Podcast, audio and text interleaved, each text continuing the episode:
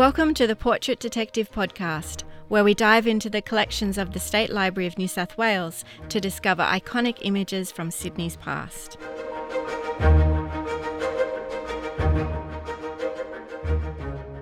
Hi everyone, I'm Cassie Gilmartin, editor of PortraitDetective.com.au.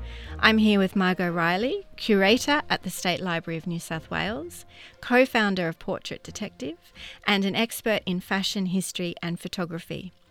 We're discussing some of our favourite images from the collections at the State Library based on Margot's research for PortraitDetective.com.au.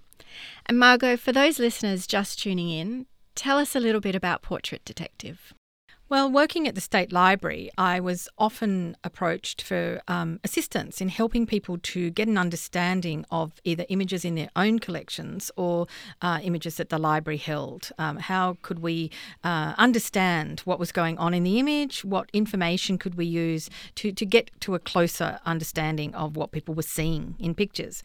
So I came up with the idea to develop a guide for dating the visual information in images. I was very lucky to receive the State Library's first staff fellowship back in 2007, and I was able to scramble through the library's collections, trawl through our framed pictures collections, go through all the cupboards and just pull out a selection of, at this stage we've got about nearly 200 images, not all loaded, but we'll get there. We will get there. and start the process, developing a prototype that would prove that you could do this visual analysis and really unlock what was going on inside images. Then along came Cassie, because for 10 years this concept sat on my desktop with no way of sharing it with the public. And Cassie was fantastic in supporting the idea and seeking funding. And with the library's collaboration, we launched the Portrait Detective website in 2017. And here we are in 2020 talking to you about another fantastic new image today. I'm really thrilled to be part of it. Your research is fantastic. It just deserved to be shared with people. So I'm really glad to be part of that. So let's dive straight into our image today.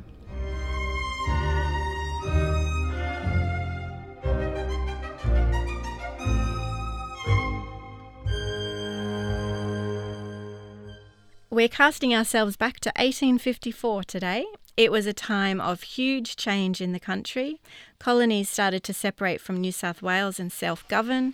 Cobb and Co came into being. Indigenous men sought work opportunities with the Native Police Corps. The first steam railway opened. Burlesque and theatre were huge, and people were pouring in from around the world in the hope of discovering gold. Oh, and a little event called the Eureka Stockade was about to kick off. Talk about an iconic few years. Among all the busyness and huge social change, a remarkable portrait of a young family was taken, and luckily for us, years later, the portrait found its way into the collections of the State Library of New South Wales. It's of George Walker Johnson, his wife Anne Ellison, and 3 of their 13 children, taken in late 1854, and that's the image we're discussing today. And for everyone listening, you can see the image by tapping the link on your phone at the bottom of the podcast homepage or visiting portraitdetective.com.au/podcast. Margot, I know you really love this image. Why is it so iconic to you? Well, being a photo historian, it's just so rare to see a whole plate daguerreotype. So it's an incredibly unique survival in Australia, and beyond that, we actually know who the people are. So often images survive in public and private collections without these details. We have no idea. We have no idea who the people are. So, it really limits how you can understand what you're looking at. So for people who are not sure, a daguerreotype is the first successful photographic process to be developed. It was invented in France by Louis Daguerre in about 1839. And Daguerre took out a copyright and he sort of locked down the process because, of course, he thought he was onto a huge money spinner. So the license to produce daguerreotypes in Australia was actually bought by a man called George Baron Goodman. So he arrived in Sydney in the early 1840s and he took the first Australian colonial daguerreotype portraits. And the library is very fortunate to hold the earliest known surviving portrait, which is a photograph of Dr. William Bland that was taken in Sydney in 1845. Wow. Now, Goodman set up his studio in where Dimmocks is, if people know Sydney. Yes, on George Street. Yes, on George Street. It was the old Royal Hotel. And in those days, of course, you needed natural light to take a portrait. And he had a blue glass studio built into the rooftop of the Royal Hotel. And that's where he set up his studio. And incredibly entrepreneurial photographers at that time, you know, to bring this equipment from Europe to Australia, and he had the market sewn up pretty well. And daguerreotypes were expensive, but they were quite delicate. It was quite a fiddly process to create the image. It's actually made on a copper plate. And it has a thin layer of silver, which after cleaning and polishing is bathed in an iodine vapour to create a light-sensitive surface. It's then placed inside the camera and exposed, which produces a latent image. And then this is developed with a mercury vapour. With all of these vapours hovering around, it was a pretty toxic work environment. And unfortunately, a lot of early photographers worked in poorly ventilated spaces and their health did suffer. But the outcome of the process was a positive image which had a delicate mirror-like surface. So if people see a daguerreotype, it is the type of photograph that you have to tilt it around because it is a bit like a mirror. And as you move the image around, all of a sudden you'll see this extraordinary image emerge. That beautiful detail, really, really powerful likenesses, but quite ghostly, and you know the mirror as a memory, people have often called it. They were, as I say, quite delicate. They were affected by humidity and you know exposure to the air. So they were very quickly after they were made, they were sealed, had like a strips of metal around the outside of the plate, and put inside a protective case to preserve them.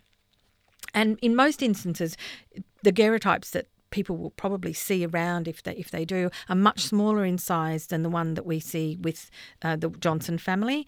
The whole plate, as I say, was cut up and divided into different sizes. The smallest was the 9th plate.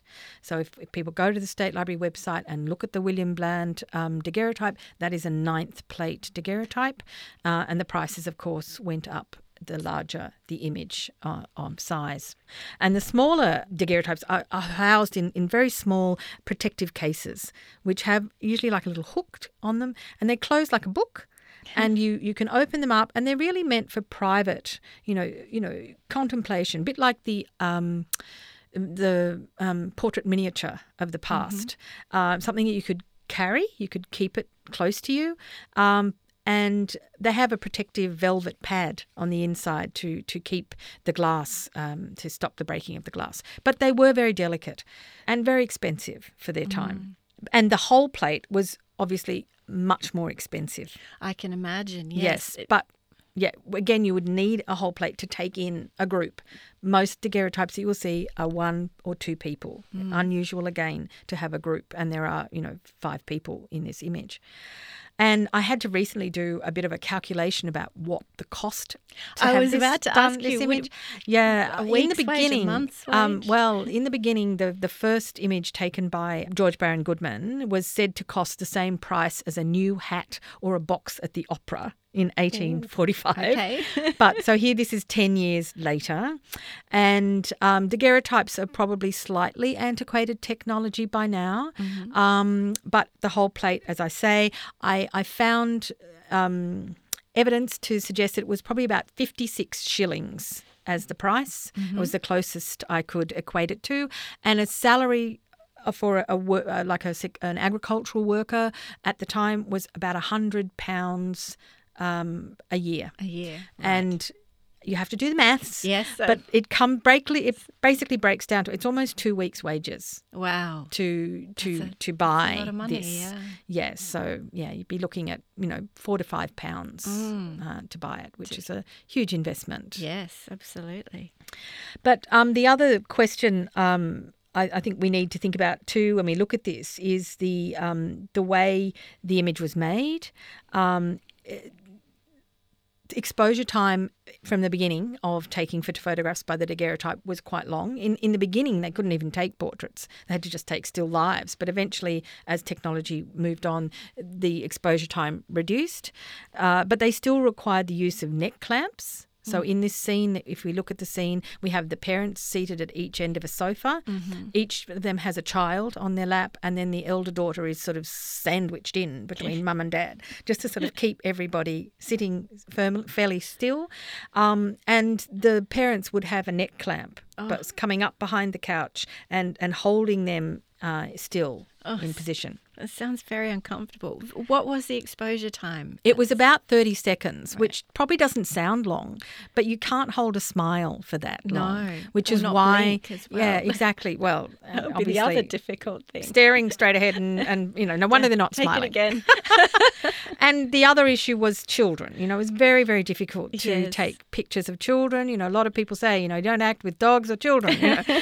And these are quite young. Very young. Yeah, 4, 5, 3 and the elder daughter is about 5, and then the George Jr. is about 3, and then the baby John Simpson is only just about a year old.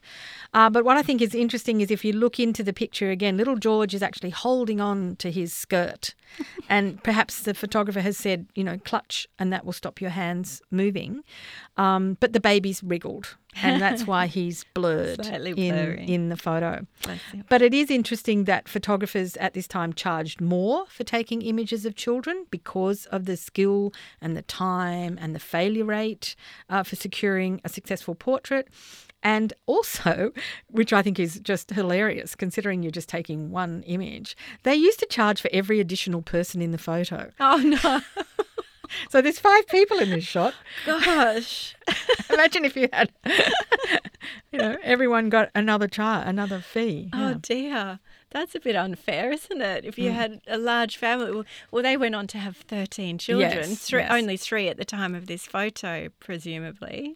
And we do have a quite extraordinary second image in the library's collection that came in at the same time that the family donated this beautiful daguerreotype, which is of the entire surviving family, taken in about 1888. Oh, so wonderful. We'll try and load that up so that listeners can see the two bookends of the family photo story. Oh, how precious to have that. Incredibly unusual. And again, beautifully detailed on the back with all of the names and the date ranges of all the children in the image. So lucky to have survived. And that's one reason why this image is so rare. What are the other reasons you feel it's very rare? Well, I think that it's so real. You know, so often when you look at images of this time, everything's so perfect. You know, everything's impossibly, every hair is in place, and people have really thought about what they're going to wear to the studio, because it was a once-in-a-lifetime, very expensive investment, really. But in this instance, it's much more casual. The family look hot and sticky, like they've just driven from Kyneton, which is where they lived, and they're even a little bit grubby. Like the children definitely could do with a bit of a spit and polish, which suggests to me that the image was really the result of an opportunity that was seized rather than something that was carefully planned. They had an opportunity, they got everyone together, and they basically bolted over to the studio and got this photo taken. Got clamped and had the photo. Indeed, yeah. And we can date this image very specifically, can't we? Unfortunately, though, due to the subsequent death of little George, who we can see on the left of the photograph at the age of 3. Yes, George was the Johnsons' eldest son at this time, and he died on the 30th of January in 1855. I think that's another reason why photography was so successful in the 19th century, because it was an era of, you know, hugely high mortality rates of adults and children. So the opportunity to have a likeness of a loved one, you know, was really very, you know, something you wouldn't pass up if you had the opportunity. Yeah. But the reason that I feel that I can date this image so closely is the fact that, you know, the baby John would have just turned one. So he was born in November 1853. Mm-hmm. So the image has to be taken after November 1854. And we can see that the children are, they're in summer clothes. They've got little socks on rather than stockings. And if you look, the little boys, the short sleeves of their dresses, you can see they've got sunburn marks. It's quite a sunburn, on their arms. Isn't it? Yeah. And even Dad, you know, because he would have worn a hat. Most of the time he's taken his hat off to have the... And you can see really deep sunburn, shade line on his forehead as well. So to me, and again, this is probably a little bit fanciful, but you can imagine a Christmas or New Year visit to town. In this case, it was probably to Melbourne, which would have given the family that really significant opportunity to have this portrait made, which unfortunately within a few months' time had become a memento mori. Mm. Let's turn to what they're wearing now, specifically George and Anne, the parents. And the family became well known in the area they lived in Victoria. Were they a relatively wealthy family, daguerreotype, given the cost of a daguerreotype as well?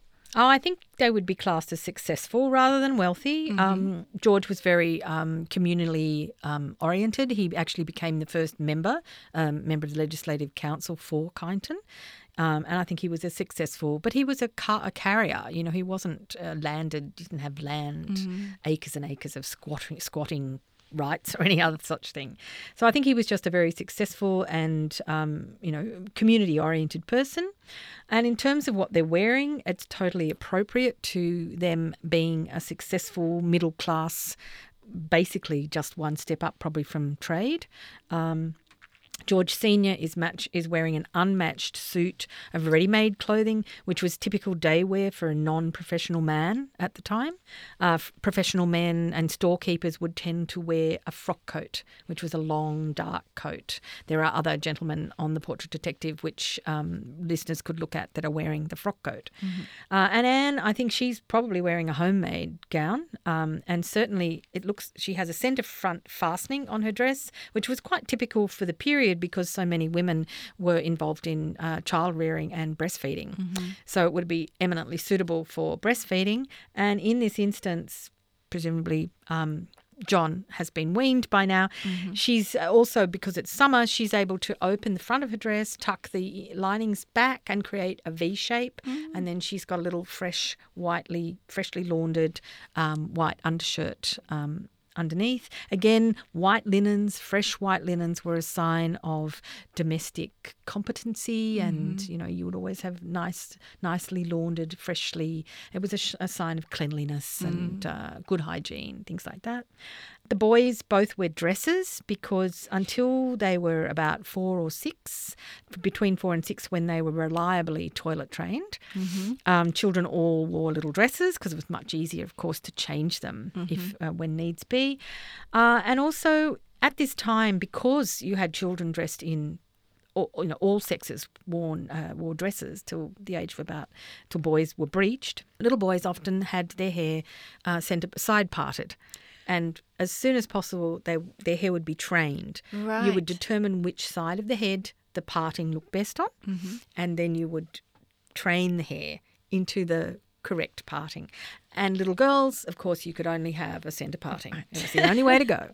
And it really wasn't until the end of the 19th century you start to get women having a side parting. Right. Yeah. Well, that's a really good tip for people, because often you can look at photographs and even if you know that boys didn't wear trousers until a certain age, it still can be quite tricky. Very difficult, yeah. So if you look at the parting of the hair, that will be a great clue. Yeah, and I think too, in looking at the little boys, you can see they're boys. Yeah. There is something about the style of the dress. The dressing style is usually braid trimmed. They are they're less fussy than little girls' dresses. Mm-hmm. But, big families, they would just recycle. They might take a frill off or put a frill on, So, it's just an indicator. Yes. Yeah.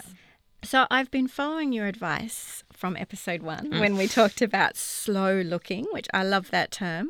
And that's the concept of looking at every part of the image. I think I know I can focus more on the facial features or what they're wearing, but it's that concept of really looking at every inch of an image. And when I was doing that with George Walker Johnson and his family, I could see some black wristbands on Anne's arms.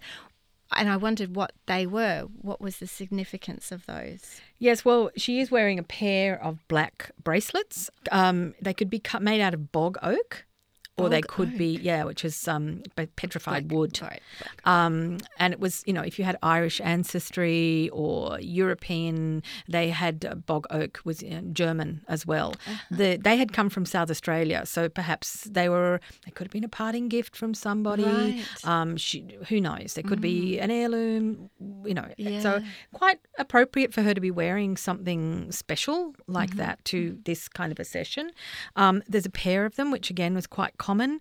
You can see, I think, on the left arm, it does seem to me like there is perhaps a medallion, like an amulet, in the centre of the band. And it was quite common. They would have little ribbons, and often they were little segments that were, and you could slide the bracelet on, or they would have a clasp. Anyway, they were quite common at the time.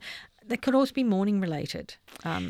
Well, that's what I was wondering, because of the colour, whether it was indicating. Though, again, you know, we're looking at a black and white image, so presumably it's black. And as I say, highly appropriate for her to have them. And they could be a gift or an heirloom. So it could be significant. You know, she had moved away from her family, so maybe she'd been given a gift, or who knows. Yeah.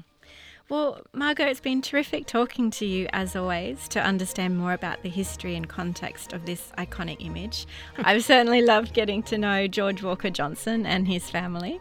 And thank you, everyone, for being with us today on the Portrait Detective podcast. And thank you to the State Library of New South Wales and Create New South Wales for their continued support of this project. I'm Cassie Gilmartin. And I'm Margot Riley. For more on the image we've discussed today, or to learn more about the other Portrait Detective images that I've researched, visit www.PortraitDetective.com.au, and of course, join us on our next episode as we discover more iconic images from the State Library of New South Wales collections.